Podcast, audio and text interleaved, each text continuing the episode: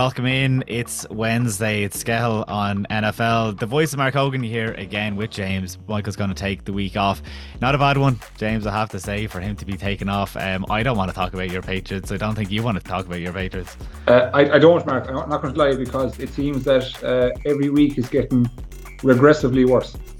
So I thought, um, you know, if you're going to talk about the Patriots, obviously we've covered the quarterback situation, we've covered the, the coach uh, we've covered skill positions, and now we, we can cover the kicker. Yeah, for real.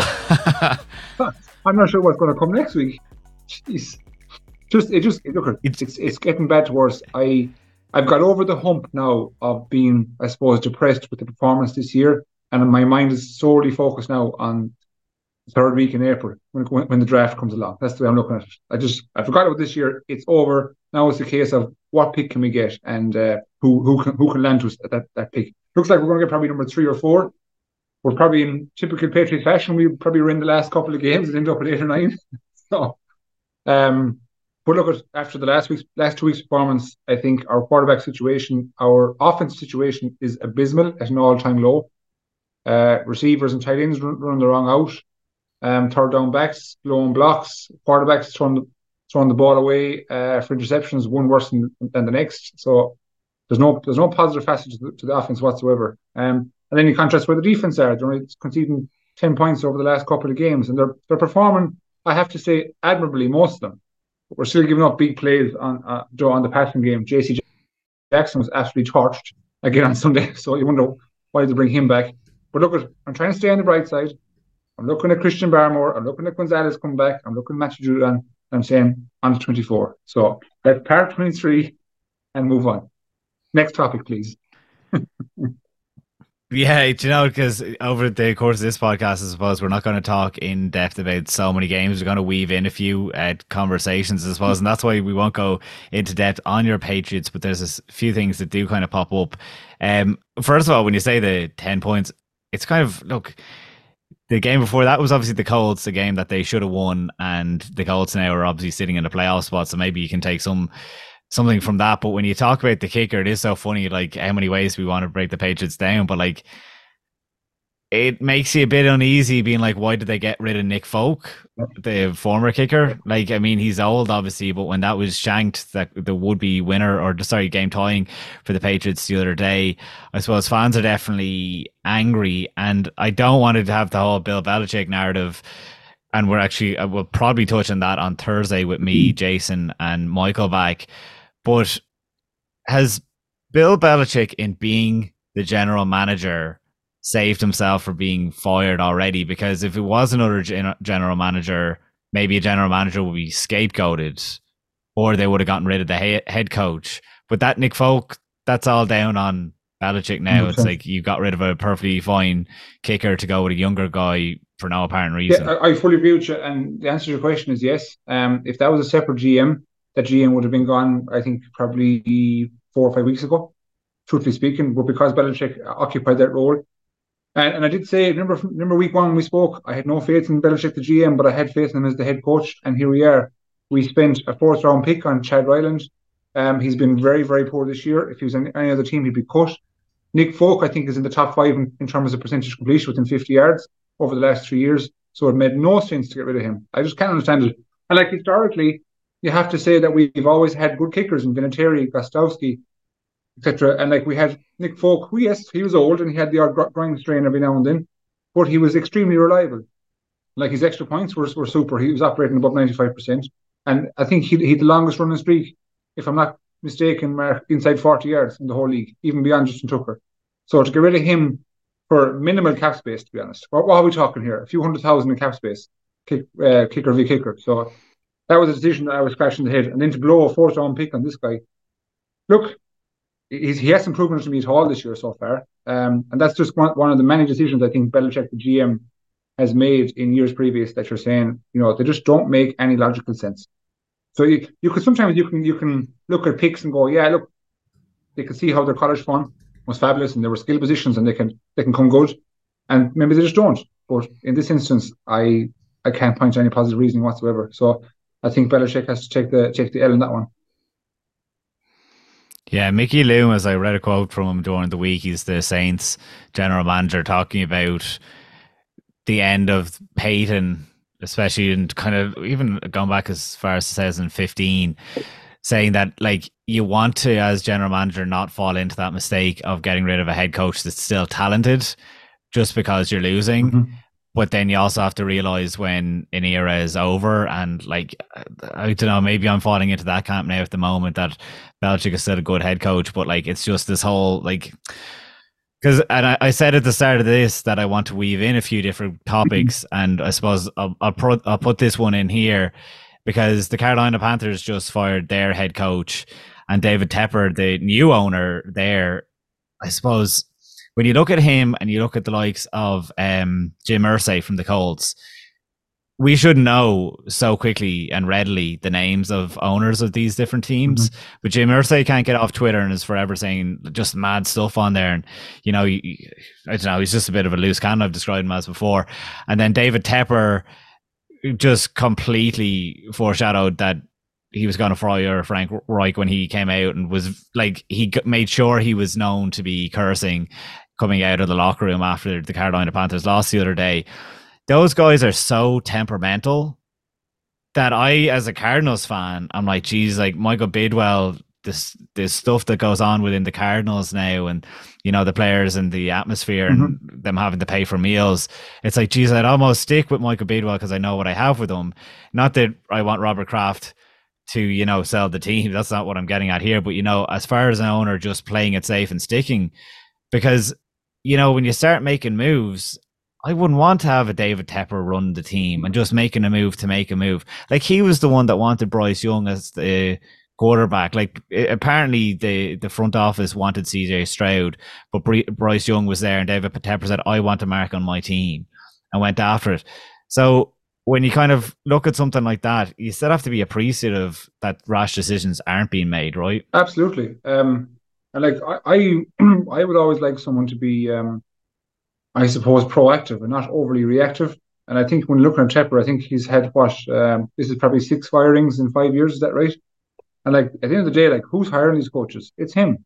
You know, he's the one that's picking up, interviewing these coaches and making the decision. And ultimately, he's proven that he can't make a good decision on a coach, and then doesn't giving them, not giving them sufficient time to set in because the NFL is a difficult league. So there's every coach has has its struggles.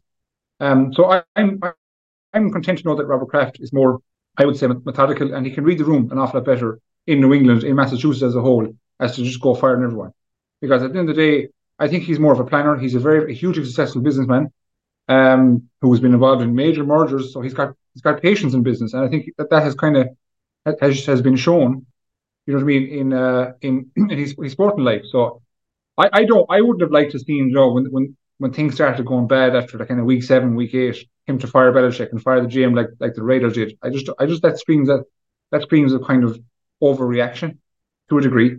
Um, so I let Belichick run through the end of the year and then make a conscious decision where he can part ways positively because I think I think he deserves that to be honest. But I, I do I, I, agree with you saying, Mark. I just think I do think the race is ran, and I think Kraft wants the Patriots to maintain relevancy and freshness. Um, because if you ever visit Gillette Stadium and the area that he's built up, it's it's awesome. It's like it's, it's a town basically. So I think he wants that to get rejuvenated again because it's kind of lost some because it's um Zaz now at the minute.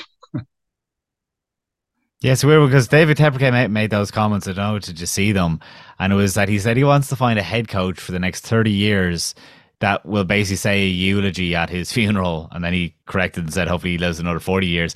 But I was like, that's I don't know. That's just a bit. I'm not going to say it's weird, whatever, but like, it's too hands on for me that the owner is saying, I want to be so close with the head coach that that's where we get to. It's like, yeah, it throws up like images of Bill Parcells, uh, like one of the legendary coaches, and it's uh, such an influence on coaches to this day in the NFL, Bill Belichick included. He didn't stay around for more than like four or five years with teams. He bounced around an awful lot yeah. because he didn't want things getting stale. Um, not uh, look, things might be stale in New England, but it's definitely that once you open up that kind of worms, yeah. like there's been so many teams now, whether it's the Cardinals, um, the Panthers now, the Texans, that have been going with those one and done coaches. Yeah. That you know, like it's a very diff- and there's no as of right now, there's no head coach that's really standing out. We talked recently on a different podcast who were the front runners to be the head coaches next year in this cycle. Like no one really stands out because there's an awful lot of parity, which is just it goes to show the groupthink in the NFL.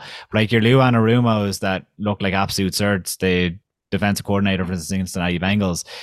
You know, he they don't have a good defense right now, so teams aren't going to want to take him on. So it'll be interesting to see who does come there. And when you're talking about the first overall pick and whether they're going to be in that race, you're probably hoping that the Panthers have the same bounce that the Raiders had. That when they, you know, yeah. when you get a new head coach or an interim, you seem to win one or two more games than you would have otherwise. Yeah. But New England, it's definitely they're in there with the race, and it's you're surely going to want a, a young guy with the future quarterback that's going to be Drake Maye or Caleb Williams. But I suppose it's going to be a massive selling point. But James, I wonder, is this the hardest head coaching vacancy to fill over maybe the last 20 years because oh. someone is going to have to be the guy. Someone has to be the Alex Fer- or has to replace Alex Ferguson. You saw how that went for Man United, yeah. you know? And it's like, I don't know who's going to willingly, just because of the promise of a really young, talented quarterback in the draft, is going to go in there and say, yeah, I'm going to take the reins for that. Yeah, like if you look at, uh, that's a great example of Alex Ferguson. he, he built um, multiple dynasties, which is obviously NFL terminology. And it's a very, very hard case to follow that because straight away the media are on you because they're always drawing comparisons with with with your ethos, your coaching, your coaching ability, uh, wins. It's all about wins, and whoever takes over the job, I think, has to be an extremely strong character. I don't think Robert Kraft can take a punt on like you know putting in a Sean McVay or Kyle Shanahan and type people who, who suitable for those franchises at the time.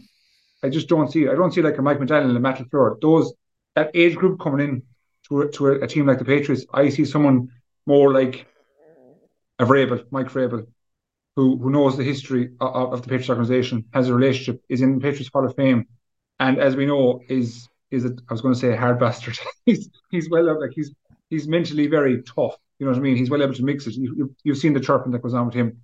I would like to see him, if, if when the time comes, into the position because I think he can do two things. One, is he's a top he's a top head coach in my belief. I know the record doesn't show at the minute, but I do believe he's a top head coach. And two, he's got the strong mentality to, to take on the role. Because whoever goes in, you have to be able to embrace the role and also put your own stamp on it without turning the house upside down, if you know what I mean.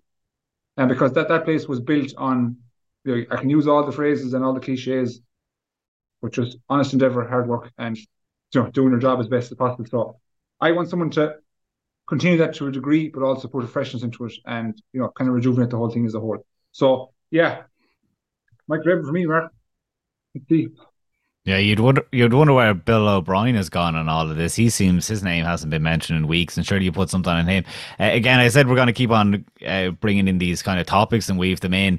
So I love your opinion on I can't believe Josh Dobbs. He was the poster boy for the NFL, it seemed, two or three weeks ago. And now apparently he's going under evaluation after a four interception game, granted, but two of those weren't his fault. Like they, they were not his fault. And um, when we're talking about that Mac Jones was left in there for too long, I heard Kevin O'Connell talk, Kevin O'Connell, the head coach for the Vikings, talk that Nick Mullens is healthy and maybe he goes back in.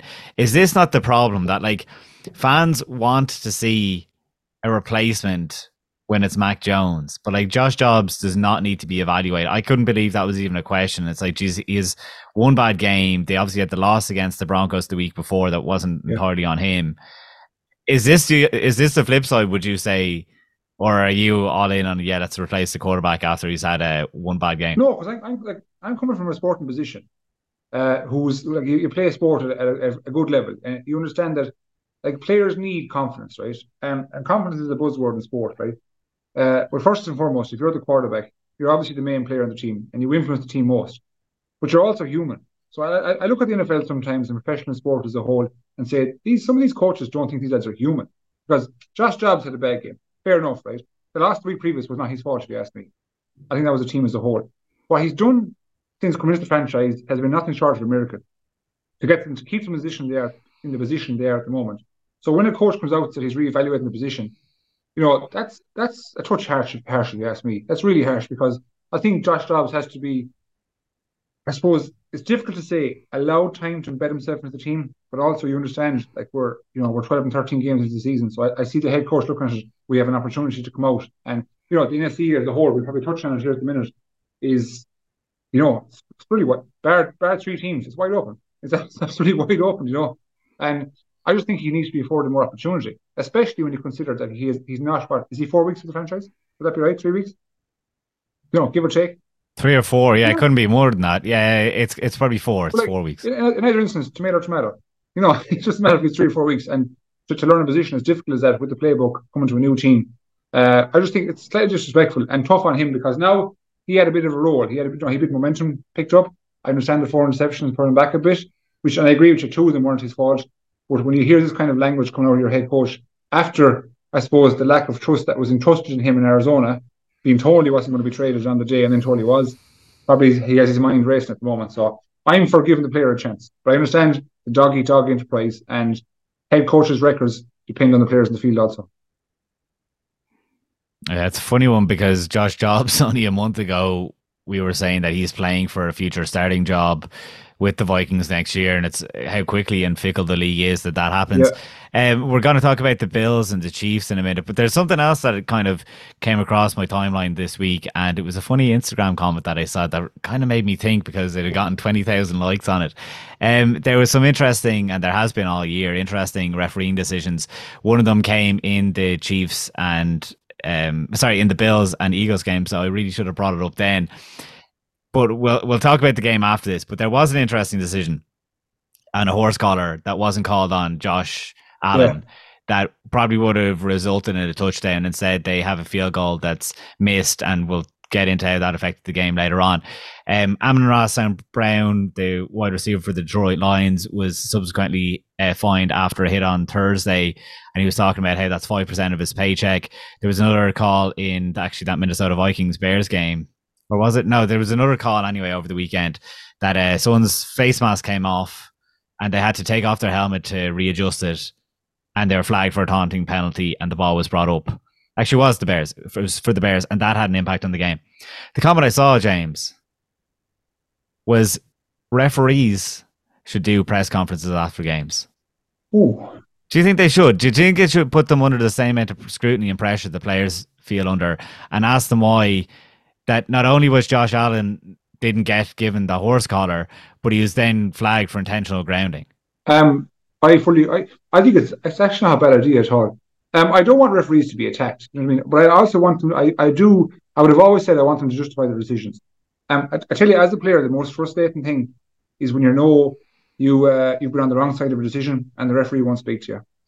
And it's the same as, as a supporter or a fan in any sport when you can see obviously video evidence in television that they've made a terrible call and it has an actual direct impact on the result of the game. It's so frustrating and it actually puts a, a, a dank a taste in your mouth as a supporter or, or even a neutral supporter. But I think it's a super idea. And you have to understand these referees are well paid. You know, soccer referees are well paid. You know, and like that when they make a decision, especially when they have all the support in the world, they've got people back in New York who can make calls. They've got numerous referees beside them. I think there's six, seven referees in an NFL game where they can make, you know, they can take their time in decisions because I think teams would afford them the opportunity to, you know, defer over a call, deliberate over a call if in the event it had, had uh, you know, an impact on the game. Super idea. Will it ever transpire? I doubt it. I can't see it happen. I don't think Goodell would ever put a referee in that position. You know, um, uh, I think actually, in my opinion, I know this sounds a bit crazy. I think the NFL thrives off this, these kind of decisions because it just creates talking points. It creates clicks. It creates conversations between the likes of you and I. And like that, that comment you said about 20,000 legs, that's 20,000 disgruntled supporters of some team this week, probably proportionally Bills. Uh, and you know, like it's it's it's completely irrelevant right now at the moment. And after the NFL season's over, referees die down, and then it comes back again, and it all starts again because it all started for me going back. God, do you, remember the Rams and Saints played uh, in the Mercedes Dome in the NFC Championship game, and the, the last play where I think the Saints, man, I can't remember the Rams receiver, or no, sorry, it was it was the Saints receiver that got absolutely butchered by the Rams cornerback. I can't remember who it was now, but when that when I saw that call live, I was like, "Sweet Jesus, how have they not called that?" And that completely changed the game. You know, obviously, but those type of incidents have have seemed to become way more apparent now, especially with offensive pass interference. Like it used to drive me soft watching Gronk. The poor man was getting manhandled, you know, because he was so big, wasn't getting the same fairness. So that seems to happen regularly now, regularly, where these these calls are kind of. Would you say Marks was like two a game, or one a game? This where they're kind of borderline lunatic? Where, what, what is the ref looking at? There's at least one a game, isn't there, per game? But that's it, I suppose. And when you go back to the original question about like will the referees i don't think anything will really be achieved i suppose like i i, I love the idea but i suppose they're going to come out with non-answers really but it is that when ref when players are put under such scrutiny you'd like the referees to feel that as well because there is too many of these calls i'm trying to think who that player is as well i feel like it was Nickell Robey-Coleman for some reason but I might be wrong there. I cannot think yeah. they're one of they're one of those names that bounces around. I think it's I'm pretty I'm pretty confident it's a double barrel name that's uh, in there. Yeah. But uh, I I definitely thought it was really interesting because it might it might put them under a bit more pressure when they're throwing flags or not throwing flags. But I feel like they're just going to do the well, no, because you know how coaches come out after they've been on the right side of a decision and they say we'll have to watch it back. Whereas then if yeah. a ref, if a head coach is on the wrong side of a decision, they'll know exactly what they want to say and they'll have to hold their tongue. Whereas when it comes to a referee, they're hardly going to be you know offensive to themselves. They'll just have to be honest. And I don't know, maybe it'd be like VAR. It's like when people see it, it only gives another element, and it's like you know it's changing the talking point, but it's still a very frustrating talking point. Oh, he came out afterwards and he admitted he's wrong. This Clay Matthews is always against us. Anytime we have him, he's he's against us or whatever. But I definitely think there's something to it because it's going to uh, put them to a level of accountability. Because as we move forward and talk about that game, the Bills and Chiefs, uh, Bills and Eagles game, we know obviously that the Eagles won in overtime 37-34, but there was decisions and that horse collar it ultimately led to a missed field goal. There was another one um, by um, Tyler Bass, the kicker. They were in horrible conditions, but we obviously know that mm-hmm. the Jake Elliott was able to nail a massive one. But it leaves yeah. it leaves the Bills in a very tough spot now. Um, I mean, that was one of the best performances that Josh Allen, a quarterback, has had of the year. It was Joe Brady, the offensive coordinator, second game now in charge. And we saw Josh Allen rushing for 81 yards. They weren't all designed quarterback runs, but there definitely was one. His um he ran in for two touchdowns. Wasn't it the first yeah. one? The first one was a lovely design seven yard run. And the second one was he's obviously been given a bit more freedom to oh. uh to take off. Yeah, and he he's like, you know, he's throwing lads off his back. I should say he came into the game with 24 rushing yards per game on average so pushing it up to 81 does show that Joe Brady has maybe changed the offense. But I suppose then what it comes down to is Josh Allen misses Gabe Davis on a throw that I thought must have been affected by the weather. But I don't think anyone's given him that credit to Gabe Davis in overtime that would have been their walk off touchdown. So you think it's come down to that? I, I would I'd have to say it comes down to the Bills defense again. When I when I watched the game, I thought to myself at the end of it, you know what? That reminds me of uh, 13 seconds. Remember that? Chiefs. They had 13 seconds to keep the Chiefs out, and they couldn't do it. And they were heading they were heading to Highmark Stadium for the AFC Championship game. And look at this game and saying Sean McDermott and his defense, they blew it again. Look at the three plays in overtime are. You know, they had the they had the Smith catch, Swift run, Hurts run. Put the stop behind them. You know what I mean? And like I'm saying, if if if Anthony's going to be the downfall of this team, I don't believe it's going to be Josh Allen. I don't believe it's going to be the O line. I don't believe it's going to be the receivers and whatever kind of uh, divide the media try put him between Diggs and Allen. It's not going to be that, if you ask me. Um, it's going to be the defense. When, when, games heat up for the Bills down the stretch, it's the defense has let them down. And like in fairness, Josh Allen, he performed. That was his best performance of the year by a by a mile, by a country mile. He was, kid was awesome. He was deadly. So I can't look at him and say yes, he missed a throw. I agree with you. Uh, throw he should have made a guy his caliber. But if we're going to assess the, the team as a whole in all three phases of play, their defense let them down again. And like McDermott has to put his hand up for that. I think he's he I think he's this may sound a bit ludicrous, but he's head could be on the chopping block at the end of the year if things don't come right because they, they just they have a quarterback who you can call a generation quarterback that franchise, and they're just not getting it done.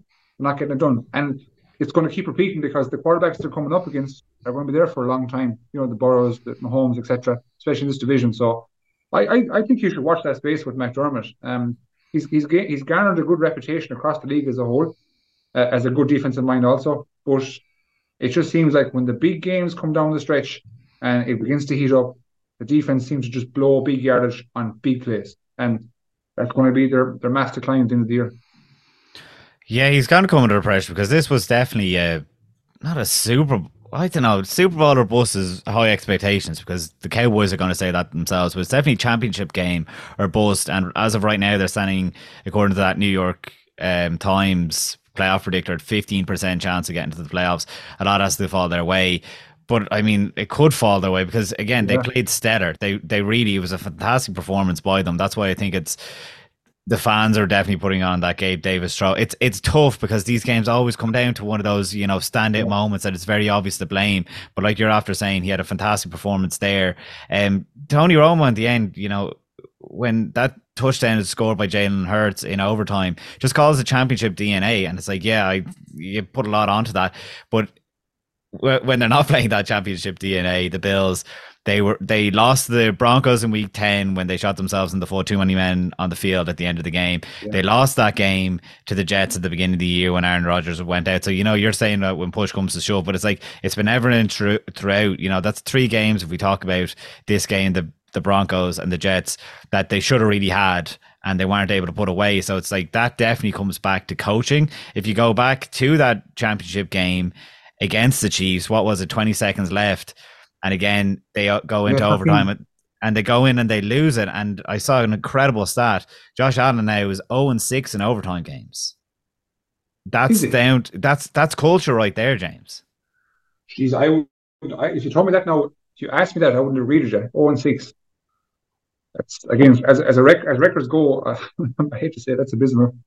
Mm. That's abysmal. So like, but in in those overtime games, three come to mind straight away was, and I, I know it, again, it's easy for us to put the blame on the quarterback or assign assign the portion of the blame to him. But was it him that was, you know, that was the mass contributor to, to getting beaten? No, it's not. No. You know what I mean? And I know because they come away with field goals, but again, I, I, reiterate the 13 seconds game against the Chiefs, and, and, and then last week, defense let him down big time. Whereas yeah. look at Philly, really held him up. You know, for for for for Jalen Hurts. So yeah, like that's that's a very very hard, I suppose, uh, mantle to carry as as Josh Allen, especially in a franchise that has been perennial losers. To be honest, you know, go back to Jim Kelly's time. You know, I, you know, I don't mean that in a bad way, but that's the truth. Like they haven't won, they haven't got it done. So that's that's that's in their DNA. Lack of championship DNA. You know, that can seep into a team too when you haven't got history. So, you know, I don't I don't think they're going anywhere. To be honest, Mark. It'd be insane now if Sean McDermott was on the open market because absolutely everyone would want to be like talk about a head coach that teams would want. He would definitely be the top name, which would be insane, especially with maybe yeah. one of those um, young quarterbacks or whatever. You know that that would be nuts. But when you look at what Philadelphia did, uh, D'Andre Swift, the running back seems to be coming into his own an awful lot. I mean, that was a trade that worked out for the Lions as well. Don't get me wrong, but in this game, he averaged 5.7 yards per attempt, 6.3 yeah. the game before. Um, when we talked about this recently, obviously DeVonta Smith in that last drive, but throughout the day, the, the game has been stepping up in a massive way. Now the teams are focused so much on AJ Brown. And then Jalen Hurts, like, look, he had the interception that was not on him at all. It was completely batted. Um, you couldn't put yeah. it on him, but those runs again, whether it's the the tush push or that run at the end, his hand mark. And again, I, I don't want to be saying because this this sounds too much like I'm putting wins as a quarterback that I hate that. But they just have that pedigree that is absolutely insane, really. Like, it, it, did you see the response to, uh, from Jason Kelce and Jalen Hurts when they watched the game tying field goal go over? They yeah. were like, I, I loved it. I loved it. The two of them looked pissed off. And it's not pissed off that Jake Elliott's after kicking that insane worldy field goal. It's that why did we leave it go down to this? Why were we yeah. so tight? We're world beaters. We should be better than this. I loved it. His, his, his face was kind of expressionless. It, it looked like he was, Hurts was kind of shaking his head as in that this is a ridiculous situation. Do you know what I mean? And, I, and I, when I was watching it, I was kind of thinking, Mark, is he is he kind of shaking his head at, at the situation? At uh, is he blaming himself to a degree? You know, or is he actually just admiring Jake Elliott for being able to pull off a field goal of that magnitude, which was awesome, I have to say again, it was it just shows the benefit of a banker. Um, but like their mentality to come out in, and it, uh, there was a great, there's a super. Um, I love the sound effects that the, the snippets of videos that come out from different teams. Listen to to Brandon Graham come out today, and he said at the end of it, like like the Bills, you you effed up. Jalen Hurts is going to finish it, and lo and behold, he did. You know what I mean? So like it just they, they're a team that are just oozing with confidence. So even from situation play to know that they're going they're going to close out games, and I think home field advantage is going to be a huge thing uh, as they head towards the playoffs. I, I, themselves and themselves and actually Dallas are the only teams that have home are undefeated at home. So Dallas, I know I'm, I'm changing the topic to Dallas at the minute because Dallas, Philadelphia Niners, um, try uh, not really, but if Dallas can somehow sneak, because Philadelphia have to come to them in two weeks' time, I think they can somehow sneak a victory and get above Philadelphia. It's going it's going to make for a box office stuff because home I think home field advantage is going to have a huge a huge say on who, who comes out of the NFC as a whole. Um, but I, I, just think it's hotting up hotting up to a degree now whereby every game that's come this week has major ramifications on the overall structure of the playoffs. And the matchups coming for every team are hot. They're really hot. Like we're, we're not talking about you know fixtures here that are just going to be walkovers. Like I took note there of Dallas. Dallas have the Seahawks, Eagles, Bills, Dolphins, Lions. I mean, like that is that's as hard a run. If you're looking at degree of difficulty, that's as hard a run as you're going to have in any in any any any, any team. So um, I just think it's going to be really exciting. There's just there's four teams there, three teams you could say that uh, that are kind of that their head is way above the parapet and everyone else. And whoever finishes first, you know, remains to be seen, obviously. Yeah, I had circled the Philadelphia Eagles last two games and their next two games. They had to go Chiefs, Bills, 49ers, and Cowboys. And at that point, then the Cowboys schedule gets harder. It was actually really nicely done by the schedule makers to kind of put that in there that maybe the Eagles flip up and then it'd be on the Dallas to um you know win their way to number one seed. But I think now mm-hmm. that, that, that now that I've seen the Eagles come through against the Chiefs, if anyone hasn't seen the game winning uh, touchdown. Or sorry, w- which touchdown was that by DeVonta's? Or no, by, by. Sorry, it was at the at the beginning of the fourth quarter yeah. to go ahead. The throw Great from Jalen Hurts. Oh my god, yeah. how Great he directs traffic. He he rolls out Jalen Hurts like to the edge. He anticipates so perfectly the pass rush coming onto him. He directs traffic and lofts it up there from the 35 yard line. Zaccheaus somehow gets around the double coverage that he's in and turns around and is facing the ball while the two uh, defenders are looking at him. That I was like, yeah. I love that as quarterbacking and that was kind of the moment that I was thinking that the Eagles are going to win this, and thus I was thinking, yeah, the Cowboys now don't really have a chance to that division because those are two difficult teams. Don't get me wrong, the 49ers are going to be a challenge, but I'm going to favor the Eagles in that game, and then the Cowboys, when it's up, will no longer, as I thought it could potentially could have been for the top of the NFC East. Uh, we have a few minutes left here. Oh yeah, far away. Last thing for me with regards to the Cowboys, right? We're talking. You talked about Josh Allen overtime. Like Mike McCarthy and Dak Prescott collectively in the playoffs in 2019 or three and six. So so their their big game wins are few and far between. I have to say they're operating 33 percent.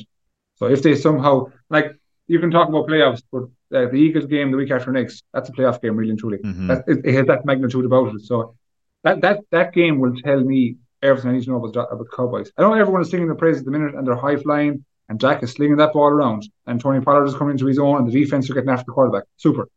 But like up against the Eagles, let's let's see what they're made of. I might get it out on my social media. We're definitely going to talk about it on Thursday's podcast. The Dallas Cowboys are they fool's gold to a certain extent because they are a bit like the Dolphins, beating up on teams that are way below them. But then when it comes to the big games, they have lost. So that's going to be a massive test in a couple of weeks' times. Uh, we have a couple of minutes left, so we talked that we would do this uh, last week. We mentioned that we were going to do it this week. You ranked the AFC. We'll quickly do it for the NFC as we as the calendar turns to December this week. Um, we're going to say the Eagles, 49ers, Lions, and Cowboys all make the playoffs. Someone from yeah. the NFC South, I don't want to touch that to be honest. It's we're going to talk about that on the podcast as well, but it's just so frustrating. So frustrating. Yeah. So that means there's two left, two playoff spots left. And right now, these teams, there's the C- six and five Seahawks, the six and six Vikings, the five and six Rams, the five and six Packers. You'd imagine two of them are going to go Seahawks, Vikings, Rams, Packers. Yeah, I don't. Um, the Packers, from a division perspective, I don't think the record is going to be good enough to come out ahead ahead of uh, Price. So I'm going to move them away. Um, the Vikings, I just think their defense is is, is solid. Justin Jefferson is coming back, I believe, next week. I could be wrong there. But Down the boy, and then you'd imagine he comes yeah, back. Yeah, he's, touted for next week. So I'm looking at the Vikings going, watch this space. I'm going to I'm going to say the Vikings. They're going to, going to get a playoff spot. Um, and then the last one, what's oh, tricky one? Jeez. Seahawks are just well, playing so miserably right now, and it's like when when Matthew Stafford is in there for the Rams, I do like the offense, but the Seahawks had a lot going for them as well. Yeah, earlier how, in the how year. Can you go for, how can you even mention Saints? How can you mention Tampa? I just I can't even look at them. Oh, it's frustrating. You know, with any degree of respect, to be honest, I can't. I just can't. Um, we've obviously got Philly and Dallas coming out. We've obviously got the Niners. I, I'd probably say, from a record perspective, probably the Seahawks would, would, would pip the Rams. Mm-hmm. I, I think in the NFC West, I think they will. Um, just the Rams have just really fluttered to see this year. They've, they've been really poor, just down to personnel and coaching. They just don't have it at the minute. So I'm going to I'm going to say the Seahawks. I'm going to bank on them and say they're they're they're my two picks. There we go. It's exciting to think that we're in December now. This is absolutely the stretch run. Uh, yeah. We are perfectly out of time, so there's no more, no point in anal- anal- and analyzing it um, anymore. I'll be off for the next couple of weeks from this podcast. I'll be over in America. So James, I'll talk to you quickly before Christmas. So uh, yeah, for James, I've been Mark Hogan. So thanks everyone for listening. Thanks, folks.